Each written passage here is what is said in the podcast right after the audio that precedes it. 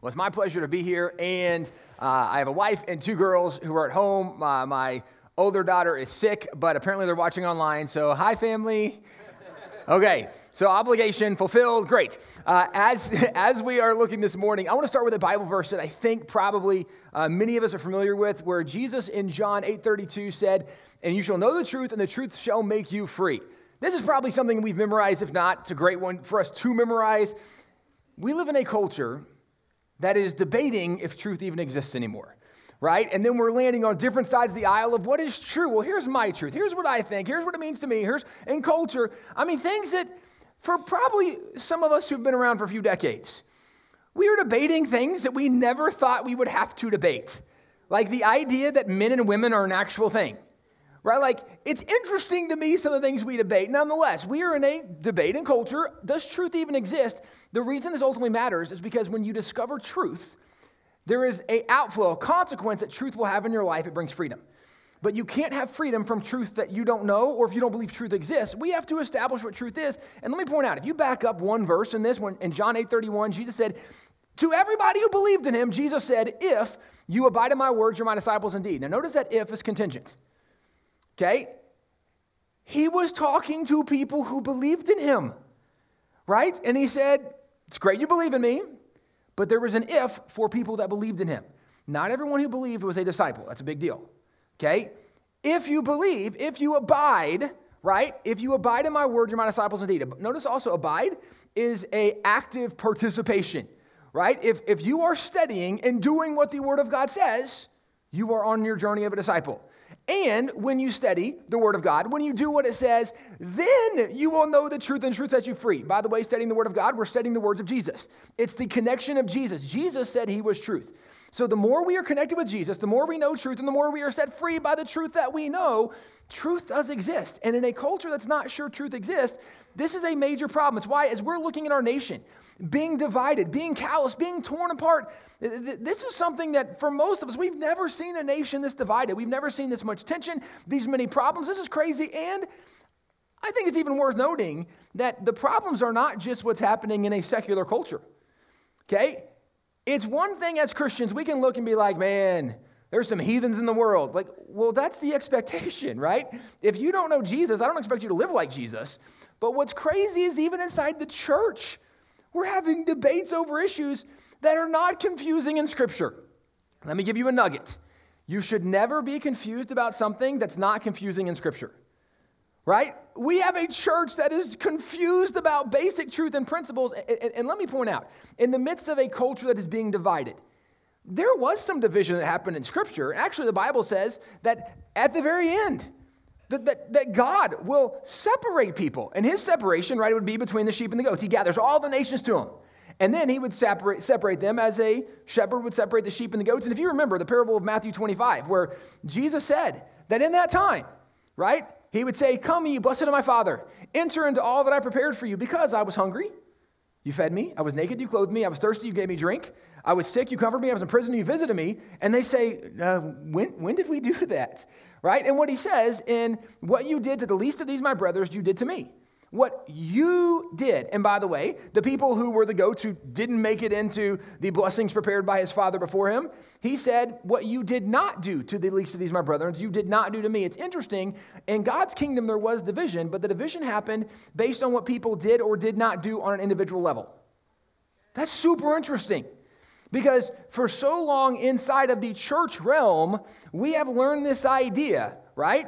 It's by faith right? Or by grace through faith, right? Ephesians 2 8 9, that's, that's where salvation comes. Totally true, right? We're not talking about salvation. You don't do anything to earn salvation. I'm so glad because we would never earn it, right? So glad. However, if you read Ephesians 2 8 and 9, by grace you've been saved through faith, that not of yourself is a gift of God, it's not of works, so no one can boast. Go to verse 10. For you are his workmanship, created in Christ Jesus for what? For good works we, we, we were not saved because of our good works, but we were saved so God could use us to do good things. And it's interesting that in the end, the way people were divided was based on what they did or did not do. Now, that's really interesting because if you back up historically, actually, you can go back to 1963 on the 100th anniversary, right? Looking back when Abraham Lincoln did the Emancipation Proclamation, MLK is on the steps of Lincoln Memorial when he's looking back over 100 years. and, recognizing there still has not been a total fulfillment of some of the promises of America, of something was going on for, for black Americans and some of the civil rights issue. But in the midst of this, he gives a speech. And the most famous part of his speech is when he gets into I Have a Dream. And one of the things that he was dreaming about, he says, I have a dream that my four little children will one day live in a nation where they will not be judged by the color of their skin, but by the content of their character.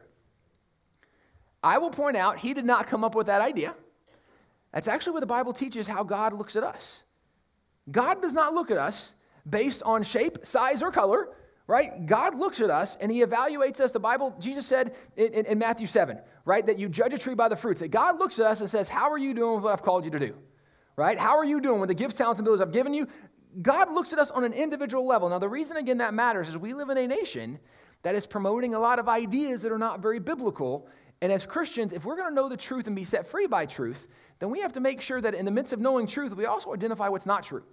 And one of the things that is happening right now is there is an idea being promoted in culture that people should be put in categories not by the content of their character, but by the color of their skin. I would point out that is a very evil and unbiblical notion. That you're going to tell someone that you are good because of the color of your skin or you are bad because of the color of your skin.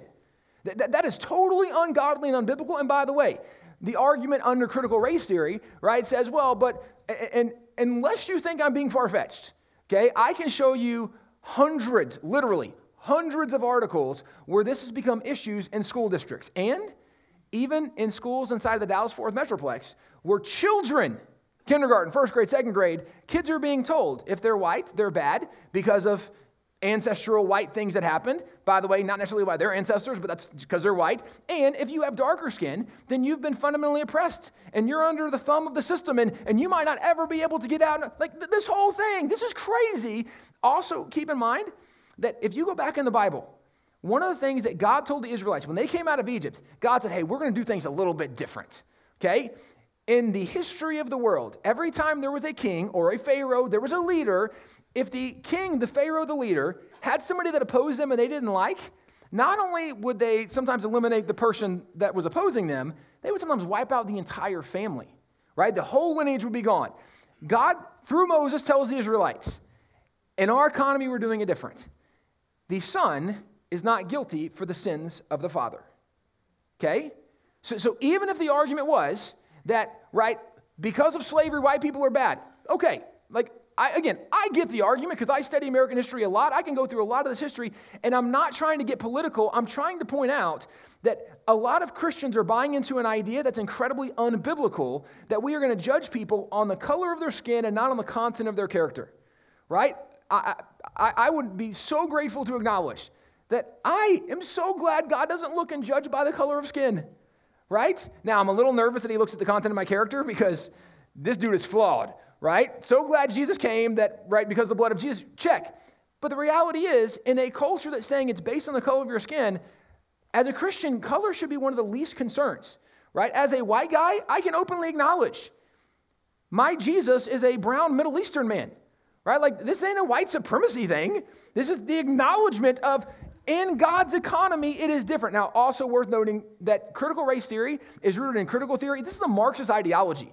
And because we don't know very much history in modern culture, let me remind you Marxism was a leading idea in the world in the 20th century. And when you look at the leaders under Marxist ideology and philosophy, right? So from Marxism, a lot of socialist and communist leaders embraced Marxist ideology.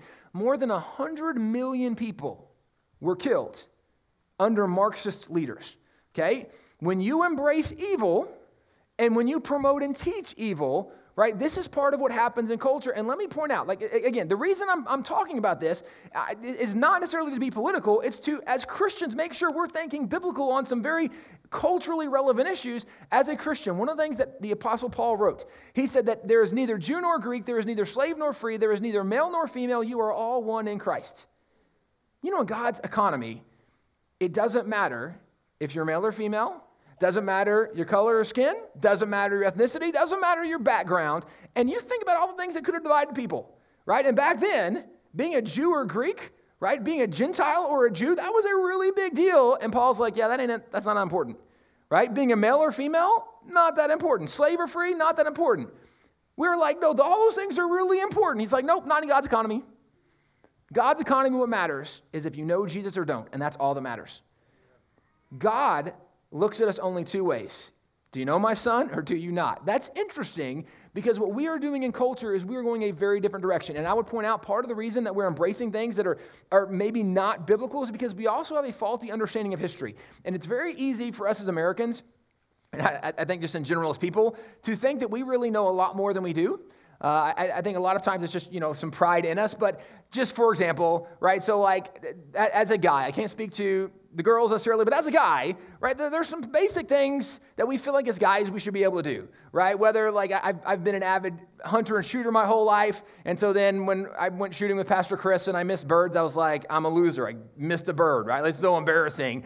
Or, like, as growing up, when I was a kid, when I was a teenager, I learned to change the oil in my car. I have no idea what to do anymore. Like, it would be so embarrassing. There's a lot of times we think we know stuff and we don't know nearly as much as we think we do. If my car breaks down on the side of the road, I for sure am calling somebody, right? Like, I am not that handy anymore, not to mention justification. It's because they have chips. Like, if they didn't have these electronic chips, we probably could fix it all, right? That's probably the problem. The reality is, for most people, we feel like we know more about things than we actually do. And if you start breaking this down, I would point out one of our thoughts with history, and what's being even taught now in history, is, is so misleading and misguiding. In fact, one of the, the big narratives being pushed now from the 1619 Project, uh, which when, when back up in, in uh, 2019, when Nicole Hannah-Jones came out with this idea, the 1619 Project, and the idea was that America was not birthed in 1776 when we actually separated from Great Britain and became our own nation. America was birthed in 1619 when the first shipload of slaves arrived in America. Now, lots of flaws with that thought because America, or actually, excuse me, let me back up. Britain or the UK, English and British colonies were not the first colonies in America. They were Spanish and French colonies long before there were English colonies in America. And if you back up all the way to the 1500s, the Spanish colonies were already importing slaves from Africa in what is the United States of America. when they had, they had, a colony in the 1520s in South Carolina, and in 1525 they had imported their first load of slaves from Africa into South Carolina. Now, again, I, am only pointing this out because we are hearing a lot of things that are not even historically true, and because we don't know very much history, we were never taught this kind of stuff. We don't actually know what's true. But one of the crazy things is in the very first article she wrote for the 1619 project, she said, conveniently left out of our founding mythology is the fact that one of the primary reasons, primary reasons the colonists decided to declare independence from Great Britain was because they wanted to protect the institution of slavery. Do you know the reason we separated from Great Britain was to protect slavery? Now, if you've never read the Declaration of Independence, that's where we actually explain why we separated from Great Britain. If you have read the Declaration of Independence, you know what's not in there? That we wanted to protect slavery, and that's why we're separating. Where in the world do we come up with these ideas? This is one of the problems that if you look at modern culture, we don't know nearly as much history as we think we do. And because now the modern narrative is being shaped by things not rooted in historical truth, a lot of people are buying into lies, not knowing their lies, and not recognizing, right? If, if you believe a lie, the Bible says that you can be damned for believing a lie. Well, what that means is cursed right? You can have destruction come on you, on your family, your community, or your nation for believing things that are contradictory to the Word of God, the principles of the Word of God. With all that being said, if you ever a chance to go to Washington, D.C., highly recommend it. Some really cool things there. If you ever want to see the Declaration of Independence, the Constitution, the Bill of Rights, they are housed in the National Archives in Washington, D.C. Well, last year, because of COVID, everything was shut down in D.C., and they decided that, you know what, you can still see everything online. You can go to the nationalarchives.gov. You can see these documents online. But last year, when you went to their website to look up the Declaration of Independence, the Constitution, and the Bill of Rights, when you went to look those up, they had a harmful language warning put on those documents saying that you need to be careful before you read these because these are racist and they're harmful and they could be detrimental if you read these the Declaration of Independence, the Constitution, and the Bill of Rights. Again, if you've never read those, go and read them and see if you can find the harmful language they're warning you about. This makes no sense at all, but it is a concerted effort that there is a move to really trash early America, to trash the founding fathers. And part of it goes back to this notion of even Marxism. Part of what we're teaching and doing today is in Marxism, there are only two groups of people there's the oppressed and the oppressors. And the idea in Marxism is that you need to overthrow the status quo. And Karl Marx actually said, in order to get enough people to rise up to overthrow the current system, he says you might have to start teaching people how they've been oppressed because they might not realize they are oppressed, but you have to convince them they are oppressed or you can't overthrow the current system. This is literally what's happening now is kids are being taught in education that America is this incredibly intolerant, oppressive, evil place. Let me back you up. When, when the founding fathers do the Declaration of Independence, it's because we were living under the king. At the time, it was King George III. He was a leader in England. And the Declaration of Independence, when it comes out, it was our announcement to the entire world and to the king that there were certain things we weren't going to put up with and we were separating. The short of it is, if you want to understand the Declaration, here's the easy thought of the Declaration. The Declaration of Independence is the greatest breakup letter that was ever written. Okay? It, it, it's where literally we're telling the king, like, okay, like we've been trying this for a long time, but like, you leave your underwear and socks all over the place, like it's all over the house. You never clean up. You never, and so we're, we're literally like, we, okay, we can't handle anymore. But what's great about the Declaration is we say it's not us, it's all you. And then we list 27 reasons why he's the problem and why we're breaking up. Like we're going a different direction. This relationship isn't tenable anymore. In the midst of this, when Jefferson writes the Declaration, Jefferson was 33 years old, and as he drafts this, there's an incredibly famous phrase that probably many of us memorized when we were in school growing up. It says, We hold these truths to be self evident that all men are created equal, that they're endowed by their Creator with certain inalienable rights, that among these are life, liberty, and the pursuit of happiness, that to secure these rights, governments are instituted among men, deriving their just power from the consent of the governed. Jefferson starts off acknowledging, he says, we hold these truths to be self evident. Well, they acknowledged there were some things that were true. One of the challenges that we are going to have to deal with going forward in a nation is when people can't agree on basic truth, it's really hard to be compatible and function as a nation, right? It, it, I'm like, genuinely, if we can't even agree that men and women are a thing, some people think men and women exist, some people believe in biology or extra Y chromosomes, and some people are like, no, it's all a construct. That's really hard to figure out how to navigate life if you can't agree on some basic truths. And what the founding father said, here's some basic truths that we can agree on. As divided as they were, different ideas, different thoughts, said, here's what we need to be true that we are created equal, that, that we all have been given rights by God, and that government exists primarily to protect our God given rights. That's what we know. It's worth noting that they said these truths were self evident. Those are the truths, but they said these truths are self evident. That means obvious. If you stop and think about this, I would actually challenge the idea that these are obvious truths because if you look in the world, even today, these aren't obvious truths. The idea that we're all created equal, do you know in India they still have a class system? Because there's still a lot of people who believe in reincarnation, and so that there's literally different classes of people. Or even you can go to Saudi Arabia, who just two years ago, maybe it's two and a half, maybe three years ago now, but they just recently passed a law for the first time allowing women to drive in their nation. Okay? Equality. They're not really caught up yet. But if you look at any major Muslim nation, they don't believe that men and women are equal. That, that, that's not part of their belief. Literally, around the world, this notion of equality is not the real thing. Or the idea that we have God given rights. Ask Putin if he believes in those God given rights and what they look like, right? Ask, ask the leaders of North Korea and China. You look at some of these major nations, these are not self evident truths to most people in the world. The idea that government exists primarily for the security of your rights, I am not convinced that the majority of politicians in America even believe that anymore, right? That your job is to protect my God given rights. That, that's not self evident to most people. But why the founding fathers could say it was self evident, and where it is self evident even for us today, is these are obvious truths to people who know the Word of God. Because if you know the Word of God, you realize it's actually Genesis 1 26 and 27 that says God made us in His image. In His image, He created them, male and female, He created them. Where we find equality is that we were all made with equal value, made in the image of the Creator, and that we have been given a soul, so we're different than everything else in creation. This is where equality comes from, and it's worth noting. If you read Genesis, it does not tell us what shape, size, or color Adam and Eve were. That's kind of cool.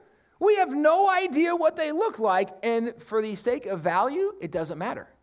It doesn't matter what shape, size, or color you are. When we live in a world that says it matters what your shape, size, and color is, right? You need to look like this, you need to act like this. You no, no, no. In God's economy, equality does not come from the shape, size, or value that we, or shape, excuse me, shape, size, or color that we have. Our value comes because we're made in God's image. All that being said, when we look at this today, one of the leading arguments, like why, why would the National Archives put a harmful language warning and say the Declaration was racist?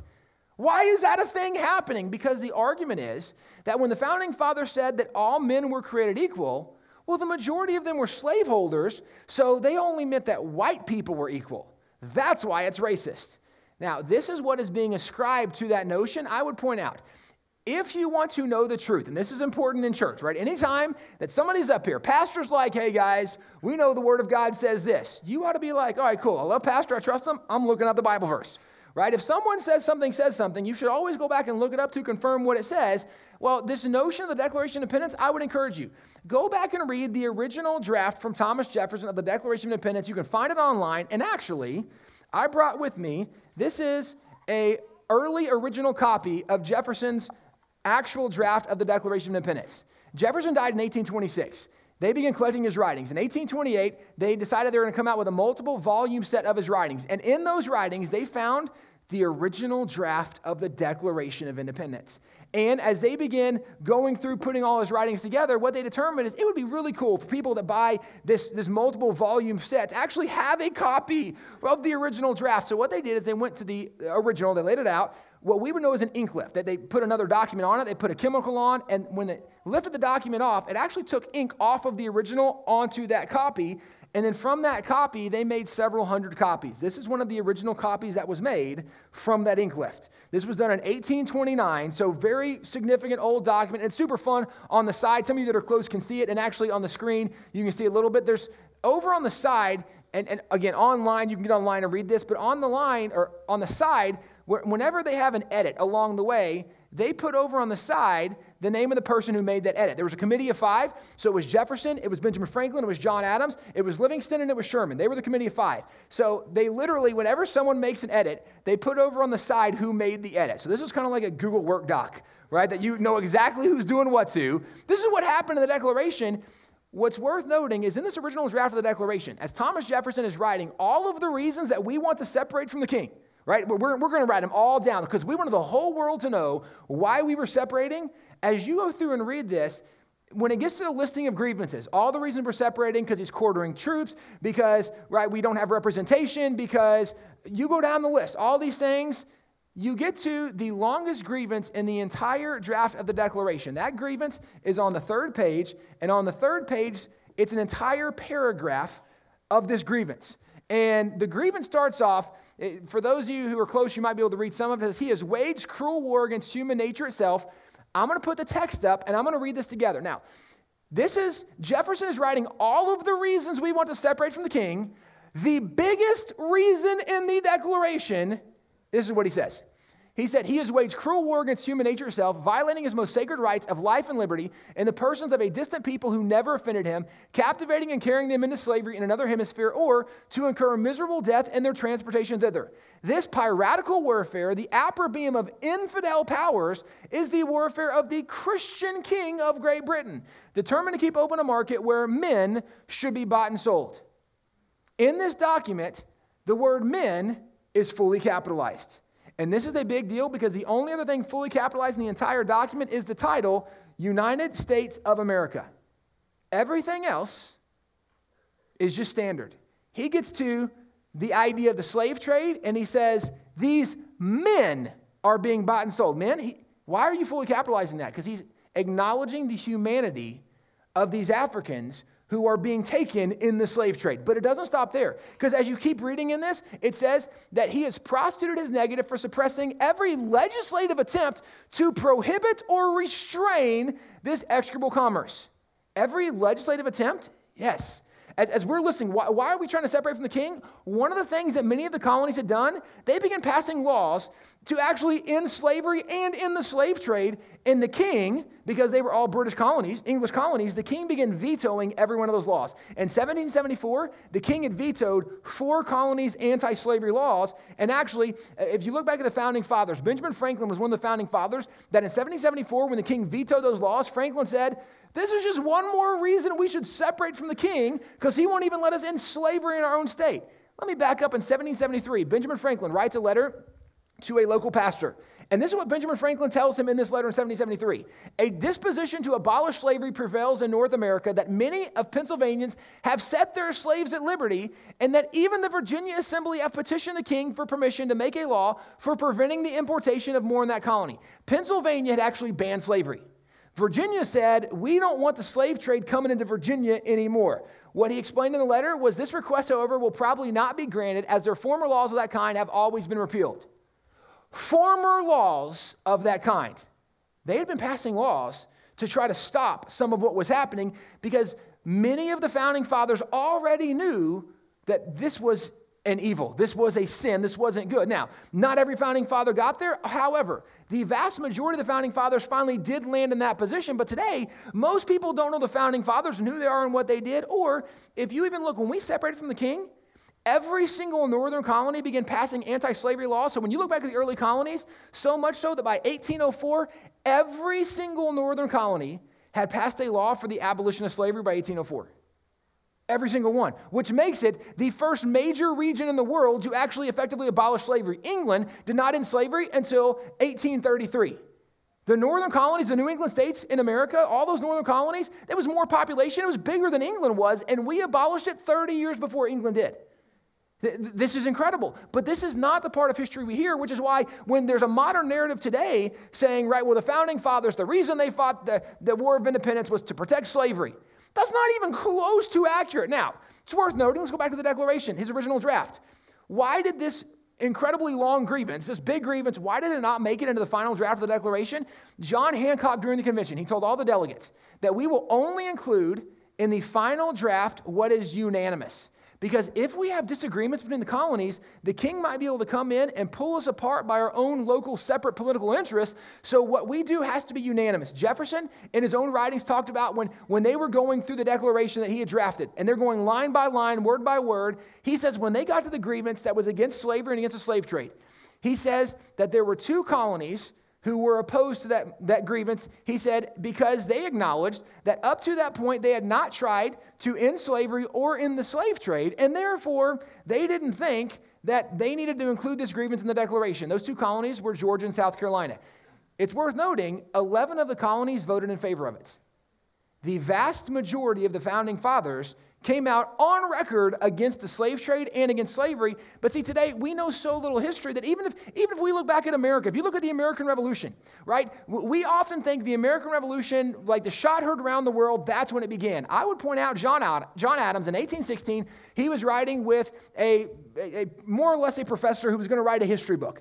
And he tells this professor that if you look back historically, he says, as you tell the story of the revolution, you need to point out that the significant moments of the revolution, it wasn't the shot heard around the world, it, it wasn't the Battle of Bunker Hill, it wasn't our victory at Saratoga, it wasn't even our victory at Yorktown, which completed the victory of the revolution. He says the most significant moment that actually led to the revolution was when the first blood was shed at King Street. Now, if you remember King Street, that's the Boston Massacre. If you remember the Boston Massacre, who was the first person who died of the Boston Massacre? It was a black patriot named Crispus Attucks. John Adams says that's when the revolution began. The revolution began with the death of a black patriot. Okay, that's, that's really interesting. If you jump to the last major battle of the Revolution, now that was 1770. The last major battle actually of the Revolution was 1781. And during this battle, there was a, a famous, famous French major general who was a very pro American guy, the Marquis de Lafayette. And Lafayette and Washington became very good friends throughout the course of the war and for many years after. And during the war, Washington told Lafayette, what we need the most help with is we need to know where the British officers are going. We need to track their movements. And so he assigned Lafayette to specifically track the movements of Lord Cornwallis and other major officers. So, what Lafayette did is Lafayette created a spy ring. And in this spy ring, there were primarily African Americans, black patriots who compose a spy ring. And strategically, Armistead understood that one of the things that we could do with these black patriots who want to fight for the cause of liberty, he said, we can have them go into a British camp pretending to be an escaped slave. And when they get in the camp, they can gather intelligence, come back and report it. Well, the most famous spy he had working for him was a guy named James Armistead. Now, James Armistead is the guy who actually is credited with the intelligence that led to the end of the revolution. But here's how the story unfolds. If you remember the famous American general Benedict Arnold, who became the famous traitor Benedict Arnold. When he became a traitor, he ends up going to the British and becomes a British general. Well, as a British general in 18, uh, excuse me, in 1781, he led the attack on Richmond, Virginia. Well, the British conquered Richmond, and James Armistead at the time, he was a slave. He was a slave. Uh, Mr. Armistead was the, the guy, his slave owner, but he was a slave in Virginia. And when Richmond fell, he went to a slave owner and said, Hey, we can't let the British win. I want to go sign up. And, and he told his master, I want to sign up. I want to go fight. And his master said, That's fine. If you want to fight, you can go. Virginia at the time had a law that said if you fight for a year, you could have your freedom.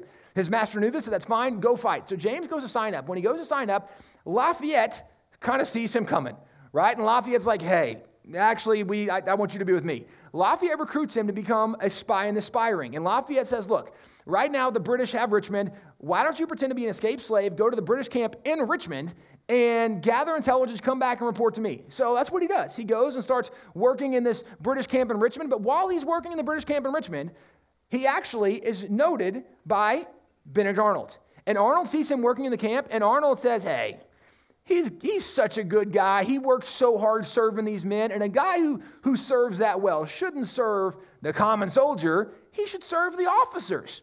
So Benedict Arnold invited James Armistead to come serve in the officer's tent where James now begins hearing all of the officers' plans of what they're doing and where they're going. Well, in the midst of this, Benedict Arnold got called by Lord Cornwallis, the commander of all the British forces. Cornwallis called him and said, Hey, I want you to come. You're now going to come work with me, and you're going to be in my camp. So Arnold relocates, but when he relocates, he decided to make James his personal assistant, and he took James with him to the camp of Lord Cornwallis. And now, by the way, this is what Lafayette dreamed of the whole time right? Lafayette, there's a couple really cool letters from Lafayette to Washington during the Revolution. And one of them, Lafayette says that, hey, there's this new spy working for me, and he is getting me better intelligence than any spy, like all the other spies combined. Like nothing compares to this guy. This guy's amazing. What was James? So James gets relocated with Arnold to the camp of Cornwallis. Well, he is then brought in with Benedict Arnold to Cornwallis's tent where he hears every single plan of the British. And in the midst of hearing every plan of the British, he gets word back to Lafayette, says, hey, Cornwallis is moving with several thousand of his men and they're going to Yorktown. There's a really cool letter, the second letter from Lafayette to Washington. and this kind of discussion of James Armistead, he says, Remember that spy I told you who was like the best spy I had? He's in Cornwallis's camp, and he just got me word that Cornwallis is moving with several thousand men to Yorktown. And, and Lafayette Washington, this might be the very moment we've been waiting and praying for, that if we could surround Yorktown, if we could capture Cornwallis, we might could end the revolution. Well, that's exactly what happens. Washington is able to lead his men. They surround Yorktown. They capture Cornwallis. It ends the American Revolution.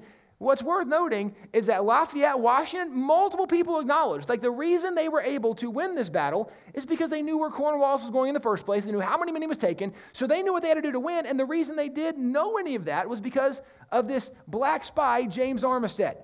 The reason, again, I would point out all this matters. If you just knew basic history better than what we teach today, the revolution began with the death of a black patriot, and the revolution was won because of the intelligence work of a black patriot.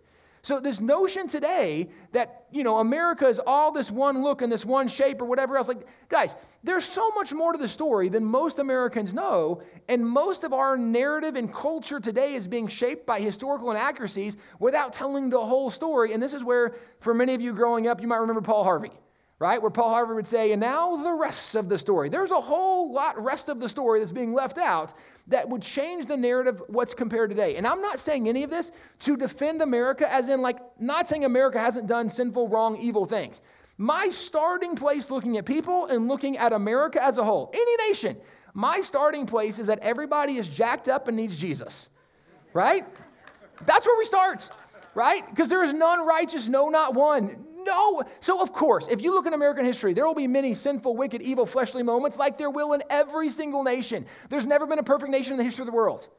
And there's one reason there's never been a perfect nation because every nation's always had people right like that's what people do and it's, it's also it's worth noting right like this is why it's, it's silly to me sometimes when people will come and be like can you believe so and so just did this i'm always like yeah like why are we surprised that people have a fleshly or a sinful moment in their life like that there's a reason Jesus came, and it allows us, it should allow us to have grace and perspective at times for people in their life. All that to be said.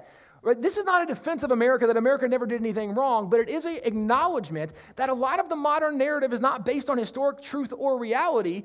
And as Christians, we have to make sure we're not buying into a cultural narrative that is contrary to the reality of Scripture. That the reality of Scripture is that something different than what we are teaching people today. And, and let me just finish. So, one of the major abolitionists in, in, earlier America, back in the 1800s, Frederick Douglass, right? He's, he was a slave, found freedom, and then became a major abolitionist, helping even in the Civil War. And ultimately, as we see the end of slavery, he becomes outspoken, a fan of America. But one of the things that is, is significant about Frederick Douglass, today some people use Frederick Douglass and they say, well, you know, Frederick Douglass at one point said these things. Frederick Douglass wrote three autobiographies about himself. Seems like that's a lot to write about yourself, but the reality is no one knows how long they're going to live. So after he escaped slavery and found freedom, and, and he joined an abolition movement, he wrote his first autobiography in 1849. Okay, that's when the first one came out. And at this point, he had found freedom, but he recognized like America's got some major flaws in it, because look at the system, look at what's happening around us, look at, look at what's being allowed to happen in some of these states and colonies and what's, how slaves are being treated. So his first autobiography recognizes that. But in 1852, he gives a speech called What is the Fourth of July to a Black Man? And in this speech, he says that, look, the promises of the Declaration have not been fulfilled. Right? There, there was promises of, of freedom, right? Of, of, of liberty, things that, that people would be able to pursue that we have not seen fully realized and developed. He said, however, there is a misunderstanding, and as I point this out, this is where sometimes people quote the beginning of his speech and they stop reading before they continue on. He says, America's not fulfilled the promises. He says, however, in the midst of this, he goes on to explain some thoughts about the Constitution. He says the Constitution of our country is our warrant for the abolition of slavery in every state for the Union. Now, the reason this became a significant deal is because early on, even his first autobiography, he talks about how the Constitution is kind of a racist document because it allows slavery. And somebody, one of the other abolitionist leaders came to him and said, Hey, you're saying like the Constitution is pro slavery. Have you ever read the Constitution? And he was like, No, I haven't. And they're like, Maybe you should, maybe you should read it. So he actually reads the Constitution. And when he read it, he was like, Interesting, because he doesn't defend slavery in here. Okay. But he started actually studying more. He read James Madison's notes in the convention, where he actually saw what they debated and, and, how it came to be, and he read commentaries. He became a constitutional scholar. And in the midst of this, one of the things he acknowledged, and this is the same speech from 1852, one of the things he said in the speech was it was in its letter and spirit an anti slavery instrument demanding the abolition of slavery. And there were people at the time, there, there were some, some pro slavery Democrats in the South who were saying, but the founding fathers, they're the ones who wanted slavery. And he's like, uh, excuse me for a second. He says, Those who charge this baseness on the framers of the Constitution of the United States, it is a slander upon their memory. He said, No, no, guys, I've done the research. That's not what they argued. It's not what they stood for. He continued, In that instrument, I hold there is neither warrant, license, nor sanction of the hateful thing, but interpreted as it ought to be interpreted, the Constitution is a glorious liberty document. Now take the Constitution according to its plain reading, and I defy the presentation of a single pro slavery clause in it. On the other hand, it will be found to contain principles and purposes entirely hostile to the existence of slavery. The reason I point this out is there is a movement today to talk about how evil and sinful America is. Now, America 100% had some evil, sinful moments, right? And if you study history, it's super easy to find those. The problem today is we're actually now lying about where some of those evil, sinful moments are, making it something that is not necessarily historically to be true. It's not that our nation doesn't have sinful, evil moments. That, that's easy to track, and actually, I probably can tell you way more of those than anybody thinks they even know, because we study this all the time. I can show you the ups and downs, but with that being said, when we look at this issue today that's being debated, this, this narrative today, America actually started legal opposition to slavery before any other nation in the world. America paid a higher price ending slavery than any other nation in the world, and America does more today to oppose slavery than virtually any other nation. Oppose human trafficking, opposing sex slavery. America has literally the best anti slavery record of any nation in the history of the world. It's not that we didn't participate in some evil at times, we did, but we corrected that evil before virtually anywhere else in the world, and we did more to stop that. Now, the reason, again, I bring this up, why, why does this matter? I'm not trying to just be political and give this history lesson that's hopefully relevant to some of what we're dealing with in culture. The reason I bring this up as Christians, right? One of the things the Apostle Paul told people is in Colossians 2.8, he says, Don't let anyone capture you with empty philosophies and high-sounding nonsense that comes from human thinking and from the spiritual powers of this world rather than from Christ. When we have high-sounding nonsense, that's telling us we should judge people not by the content of their character, but based on the color of their skin, guys, it might be high sounding, but it is nonsense. That is not what the Word of God teaches. In fact, one of the things the Apostle Paul said in, in, Philippians 4 8, he says, Finally, brothers, whatever is true, whatever is excellent, whatever is noble, whatever is praiseworthy. But he goes to this list, but he says, Think on these things. But he said, Whatever is true.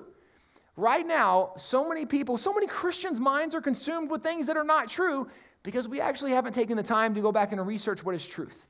Right? When we are seeing a nation being torn apart and divided by things that are not even historically accurate and true, this is why I want to encourage us as Christians right? The message of the gospel unquestionably can be offensive to people as we're saying that you are broken and messed up and you need help, you need a savior. Like that can be offensive to people, for sure.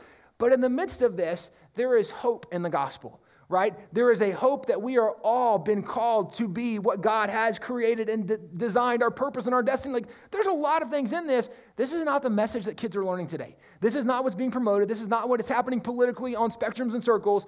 This is where I would encourage us. We have to know the truth. Where Jesus said, You will know the truth, the truth will set you free. We have to know the truth. We have a website called wallbuilders.com. You can go and you can find more information. And by the way, I encourage you everything I told you today, you should not believe a single thing I said until you've looked it up for yourself, right?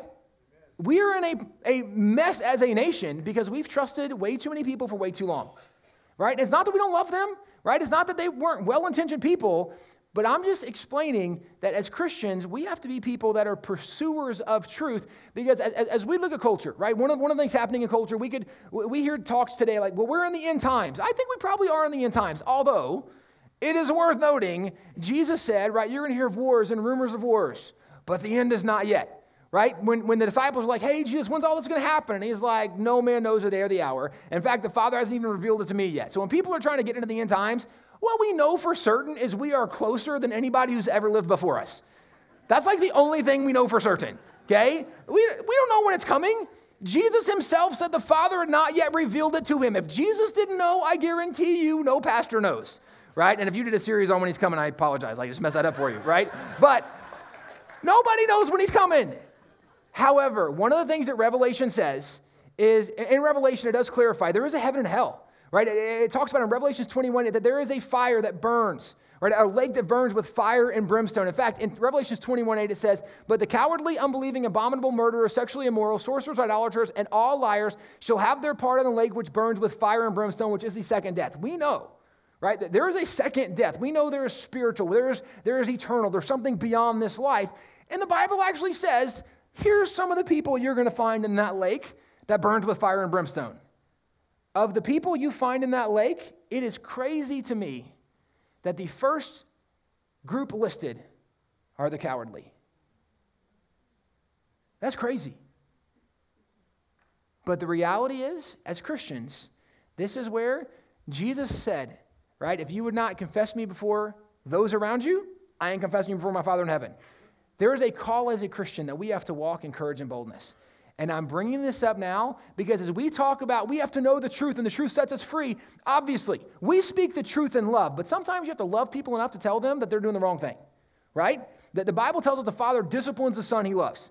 Okay? This is a reality. We have to love people enough to tell the truth to them, but you have to have the courage enough to do it as well because in the middle of a cancel culture where people are worried about their jobs, they're worried about their friends, they're worried about social media, you have to have the courage to stand up and say what is the right thing to be said. And I'm pointing this out because this isn't just a challenge to be courageous, this is a challenge to not go to hell. I don't know what else to tell you because the cowardly have their place in a lake which burns with fire and brimstone. Now, again, I'm not trying to get into the salvation thought with this right now. I'm just telling you, it's super crazy to me the cowardly are there. So, what that means to me is I don't want to be cowardly, right? If that's who's going, then I'm not doing what they're doing that got them there. We as Christians have to find backbone like never before, right? For decades, we've taught about Jesus being the lamb. He's also a lion. And what we need in our culture is a little bit more lion Jesus. Not like lying Jesus, but lion Jesus. We need some more lion in our life, right? We have to find courage. We have to have backbone. We have to stand up and in love we have to speak the truth because we have a culture that is literally going to hell. They're literally embracing so much error, so much deceit, so many lies. And if we as Christians will not stand up and be salt and light, nobody will. We have to have courage and have backbone and stand up and speak the truth in love. Amen? Let me pray for us. God, we thank you so much that you have revealed truth in your word. Jesus, we thank you that you are truth, that truth is found in you. And God, we thank you that we even can love like you've loved us. And we love because you first loved us. God, we ask that you would help us to be better at loving people and speaking truth to people in love, but God, that you would give us the courage that when, when there are moments that we know we should say something, we know we should encourage somebody, we, we know we should help somebody, Holy Spirit, that you would convict us and challenge us, that we would have the courage to do what needs to be done in the moment it needs to be done, that we could speak the truth in love to a culture that's lost and in need. In Jesus' name, amen.